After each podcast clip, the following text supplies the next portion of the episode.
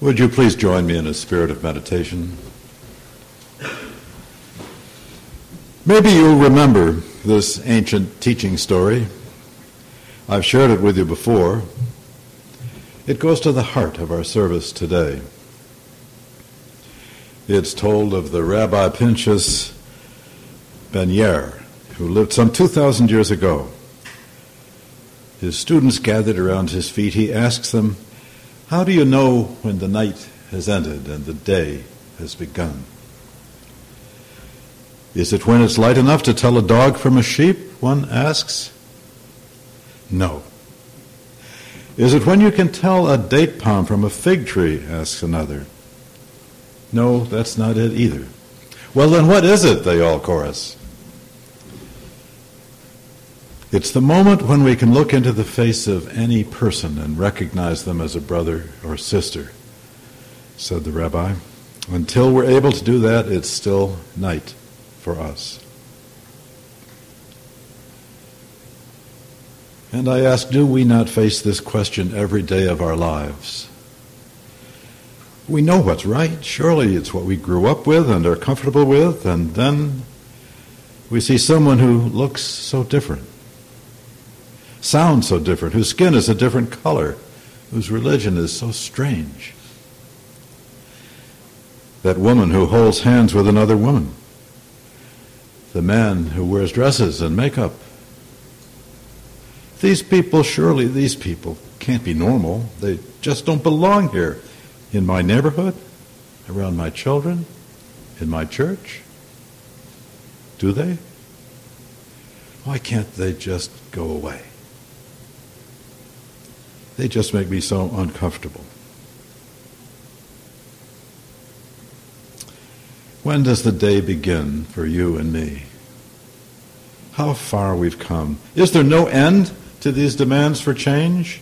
To this stretching, this searching of our conscience? Aren't we almost there yet? My friends, our journey may have no end. It may have no end, and yet along the way the sun inches out from the night by degrees, and the light comes, sometimes imperceptibly, but sometimes quite dramatically. This week has seen a burst of light, and we have cause to celebrate. For over our heads there's unmistakably music in the air. There must be a God somewhere. Let's join our voices then as we stand in body or spirit and sing that joyous song. It is number 30 in the hymnal, but I don't think you'll need your hymnals. I'll line out the one word that changes with each verse over my head.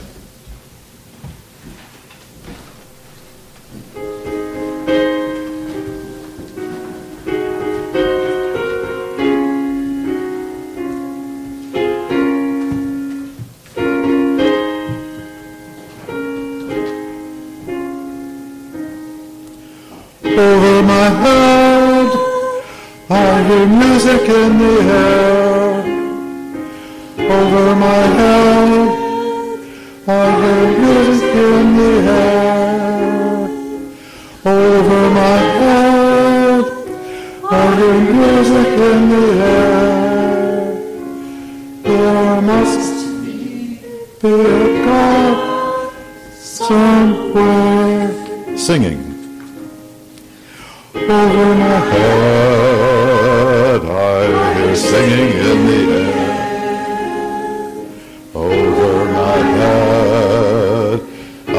be in the somewhere.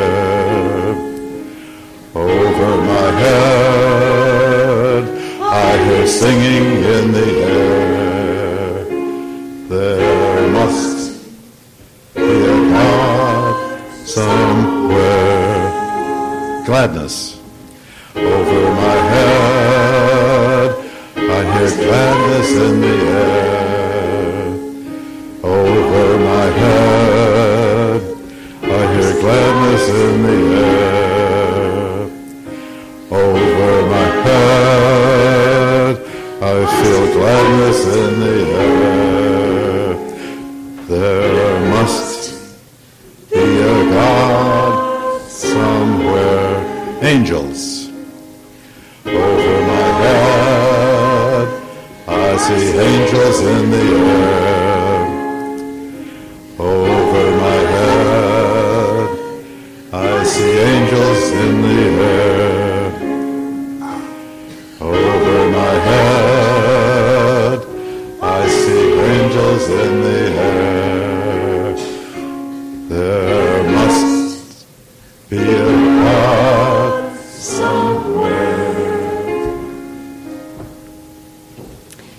Be seated. This has been so much fun putting this service together. I've been smiling for the last several days when we decided we were just going to scrap the service we had planned. And I said, John, it'll write itself. Well, it didn't quite write itself, but. In 1967, I look around. How many of you, well, should I ask how many of you were born in 1967? Or before, or before, yeah, or before. Okay, all right. Um, Mildred Loving. Does that name ring a bell? Mildred Loving. I love the name Loving, right? She was a mixed race Native American, an African American, and her husband Richard, a Caucasian, challenged Virginia's so called, and you'll love this name, racial integrity law. Isn't that, doesn't that make your stomach churn? Racial integrity law, which prohibited people from different races from marrying. Forty years after that decision, Mildred Loving spoke of the basic right of all loving couples to marry, regardless of race or sexual orientation. And she said, Richard and I made a commitment to each other in our love and our lives and now had the legal commitment called marriage to match. Isn't that what marriage is? Surrounded as I now am by wonderful children and grandchildren, not a day goes by that I don't think of Richard and of our love, our right to marry, and how much it meant to me to have that freedom to marry the person precious to me even if others thought he was the wrong kind of person for me to marry. I believe all Americans, all Americans, no matter their race, no matter their sex, no matter their sexual orientation, should have that same freedom to marry. Government has no business imposing some people's religious beliefs over others, especially if it denies civil rights I am proud, Mildred Loving wrote or spoke. I am proud that Richards and my name is on a court case that can help reinforce the love, the commitment, the fairness, and the family that so many people, black or white, young or old, gay or straight, seek in life. I support the freedom to marry for all. That's what loving and loving are all about.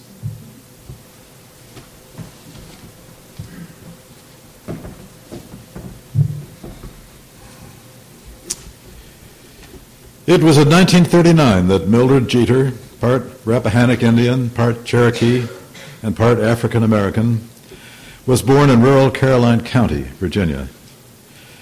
In the years after World War II, she met a local boy named Richard Loving. They fell in love, but Richard was white. They couldn't get married in Virginia or any of 15 other states with laws against so called miscegenation, even Maryland. So when she was 18, they went up to the District of Columbia to marry and then came back home. A few weeks later, at 2 o'clock in the morning of July 11th, 1958, the sheriff burst into their bedroom with two deputies and said, Who is that woman you're sleeping with? Mildred answered, I'm his wife. You see that marriage certificate on the wall? He said, That's no good here. Took them off to jail. In Virginia, the law required that you be pure white to marry another white. This meant that if challenged, you had to show that you had only white ancestors going back not five years, not ten years, not one generation, not two, but to 1684. In sentencing them to a year in jail, the judge declared, Almighty God created the races white, black, yellow, Malay, and red, and he placed them on separate continents. And but for interference with his arrangements, there would be no cause for such marriages. The fact that he separated the races shows that he did not intend for the races to mix. Faced with a one year prison sentence, Richard and Mildred uh, agreed to a plea bargain, but it required them to leave Virginia and not return together for at least 25 years. They moved to Washington, but found themselves miserable in the city.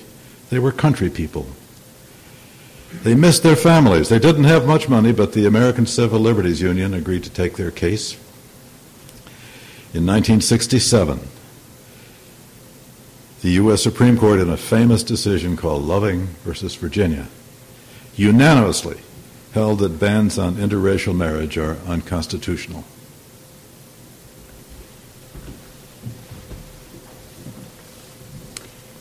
Just eight years ago, eight years ago, Virginia voters ratified an amendment to Virginia's Constitution that was reminiscent of the law that the Lovings fought. Most of you here today, I suspect, voted not for that amendment, but on that amendment.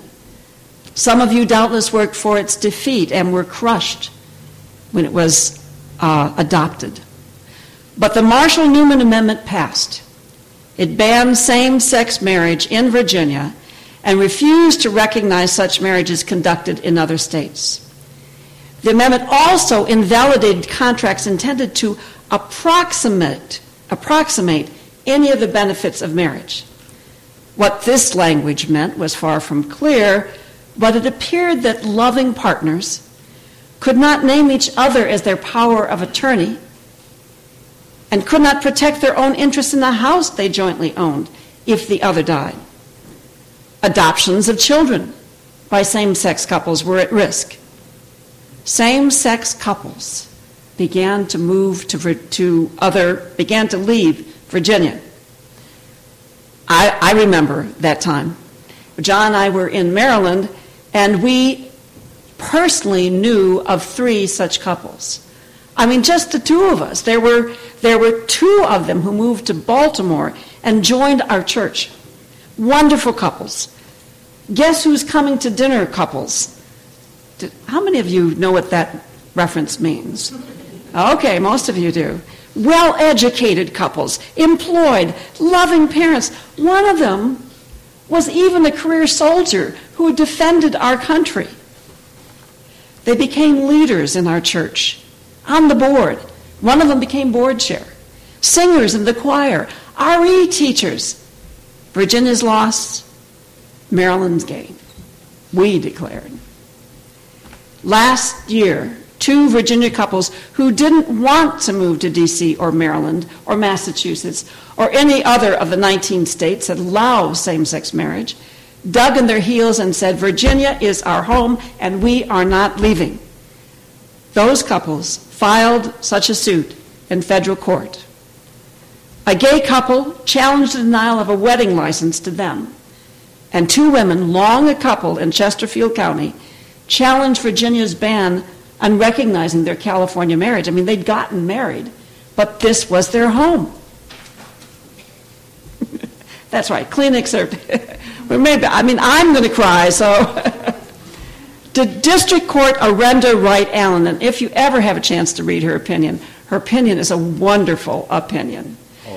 Powerful, eloquent, ruled in favor of those two couples last winter against the background of four centuries of repressive laws of one uh, against one group or another. The one, I, the one I appreciated most was the one around the 1920s where they prohibited couples that had some kind of disability, mental, physical, from getting married until after they had passed the childbearing age. So, so much for saying that the laws were all about procreation. Thank you very much. Um, so, against that background, the moral arc of the Virginia's legal system was long indeed. But in the end, on October 6th, 2014, it bent toward justice. Still loving, well, actually, no, that's, that's not, that's, that's the date when it finally happened. Um, before that, when the district court opinion came down, still loving couples had to wait for her decision to go through the, the next appellate court, the Fourth Circuit Court, where it was upheld in August. Still, I remember all of us, you know, well, should we go down to the courthouse? They're going to get married? No, no, no. Supreme Court's going to issue the stay. So the wait continued while the Supreme Court considered its options.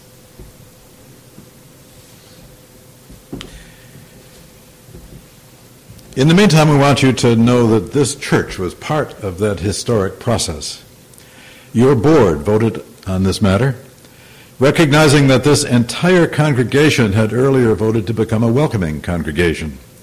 As a result, you can tell your children and your grandchildren that one day you, as a member of this congregation, and we, as your ministers, signed onto an amicus, or friend of the court brief, to support the lower court's decision. UUCL's name and our two individual names are among those on that brief. You can see, you can Google that brief and see our names and our signatures and UUCL's signature on your behalf. This action becomes part of the history of this congregation, a part of your history. You can be proud of it. But the waiting continued. We expected that it would be months before a Supreme Court decision came down. That court, as all of us know, is a deeply divided court. The court, without reviewing the case, however, surprised us. That morning of October 6th, and the date I think is worth remembering, I was reading my email when I just noticed the title of one of them had to do with the Supreme Court acting, something to do with same sex marriage. And sure enough, we huddled, we searched that email, we traced down the links, and we learned that the court, without reviewing the case, had decided to let the lower court, the appellate court decision, stand. Licenses could be issued immediately, this very afternoon. I didn't believe it. I thought they'd have to spend time changing their forms and. They changed the forms electronically real quick. So that's what happened. So surprised by joy is not strong enough. We were shocked by joy. We wept, we laughed, but we exchanged emails with our colleagues and with people of faith for equality in Virginia to be sure we understood that this was, this was really, really happening. Now. That now, this day. So John and I were trying to decide what to do next. We'd heard that the clerk of the court in, in Loudoun County in, in, uh, in Leesburg was hostile would it be helpful for us to go down and show our support? We decided to go down to, to uh, offer moral support to couples seeking licenses in case they met with uh, an unpleasant response, and to be ready to marry anybody who wanted to seize the day. As the struggle for marriage rights across the country has often been stop and go and stop again, couples have learned to act quickly lest their new right to marry be snatched away. John and I don't usually offer off the shelf marriage services. we usually meet with a couple a couple of times. We, we, we put together a, a personal service. But I said, John, John, can you put together a short ceremony? So we got our stuff, and he's he's work, uh, you know working away, cutting and pasting, and and I called Tamar, your your president, and uh, told her what we were going to do, and learned that she and Sandy were considering applying for a Virginia license. After all, why couldn't they get married in their home state? They would meet us at the courthouse. It was a beautiful day. It was a gorgeous day. It felt like the sun god had indeed stopped the world and was shining down on us. As it turned out, the courthouse people could not have been more cooperative. One couple got the word that morning of the Supreme Court's decision and decided to get married that day. They went on Facebook and sent the word out to all of their friends and family we're getting married. Surprised by joy. 30 people put their lives on hold, left their jobs, got babysitters for the kids, and showed up to be witnesses. We chatted with a second couple who'd been engaged for a year and a half, and one of them had left her job without telling anyone. She just got up and left. Surprised by joy, they too dropped everything to get their license on that historic first day. So we're talking, and Sandy and, and Tamara there, and we're talking. They, they go off, and they come back, they've huddled, and they say, We want to get married right now. Would you marry us? now, right now.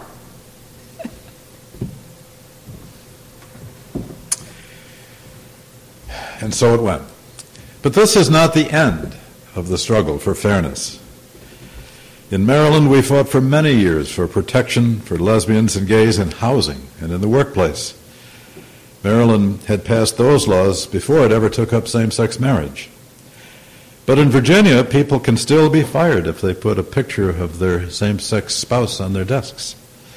And their new employer, their employer finds out that they're gay. Same sex couples, if a landlord finds out, can be evicted from their apartments. There may be other rights as well that aren't resolved by this decision on marriage, or that will be resisted for decades to come, even though the law is clear. It is still an act of courage and sometimes downright foolhardy to come out as gay in Virginia.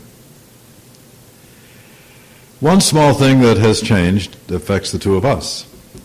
As many of you know, in recent years we have refused to, form, to perform weddings for anyone in Virginia or any other state where couples may not freely wed.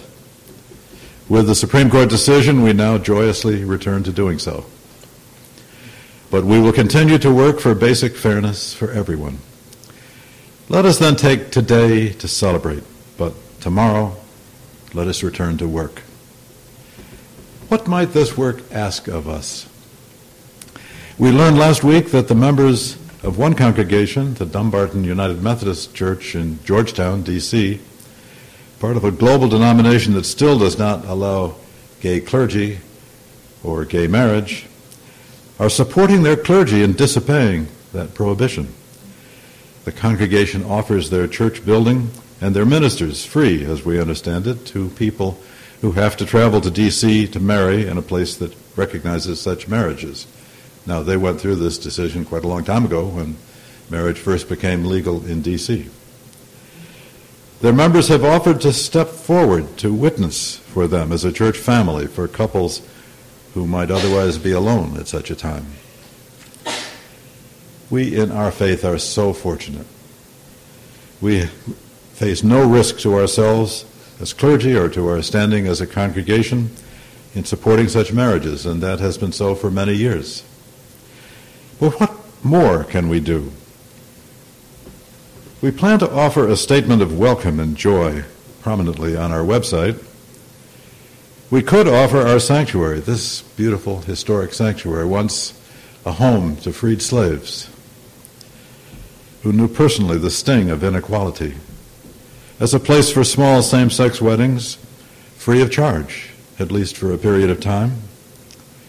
We are talking with people of faith for equality in Virginia about having another witness at the courthouse this coming Valentine's Day. This time celebrating our new freedom to marry, maybe with a public wedding ceremony. And surely Equality Virginia and other allies will be asking our support in working on the important legislative issues that remain as the legislature reconvenes this January in Richmond. But before even that, we need to vote two weeks from now. Every single one of us. Take along that new voter ID that our friends in Richmond have now required. lest we commit some kind of fraud. Then vote for candidates that will support fairness. We need to meet with our legislators, write letters, lobby, witness, witness for jobs, witness for housing, witness for fairness for all, including our transgender brothers and sisters. Will you join us?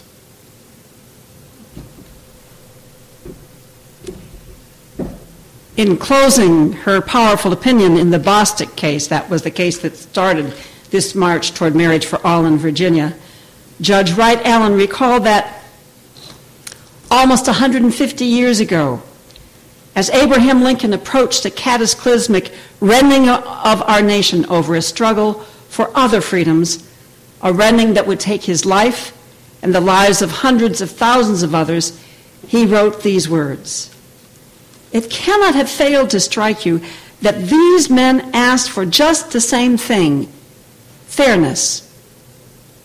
And fairness only. This, so far as it is in my power, they and all others shall have. And Judge Wright Allen then added, the men and women and children too, whose voices join in noble harmony with plaintiffs today, also ask for fairness. And fairness only. This, so far as it is in this court's power, they and all others shall have. This, my friends, is our religious duty, insofar as it is in our power to stand or sit or walk or write letters on the side of fairness, on the side of a greater love that sees the divinity in all people, whatever their race, whatever their creed, whomever they love. Come, let us celebrate. Tomorrow, let us take another step toward justice.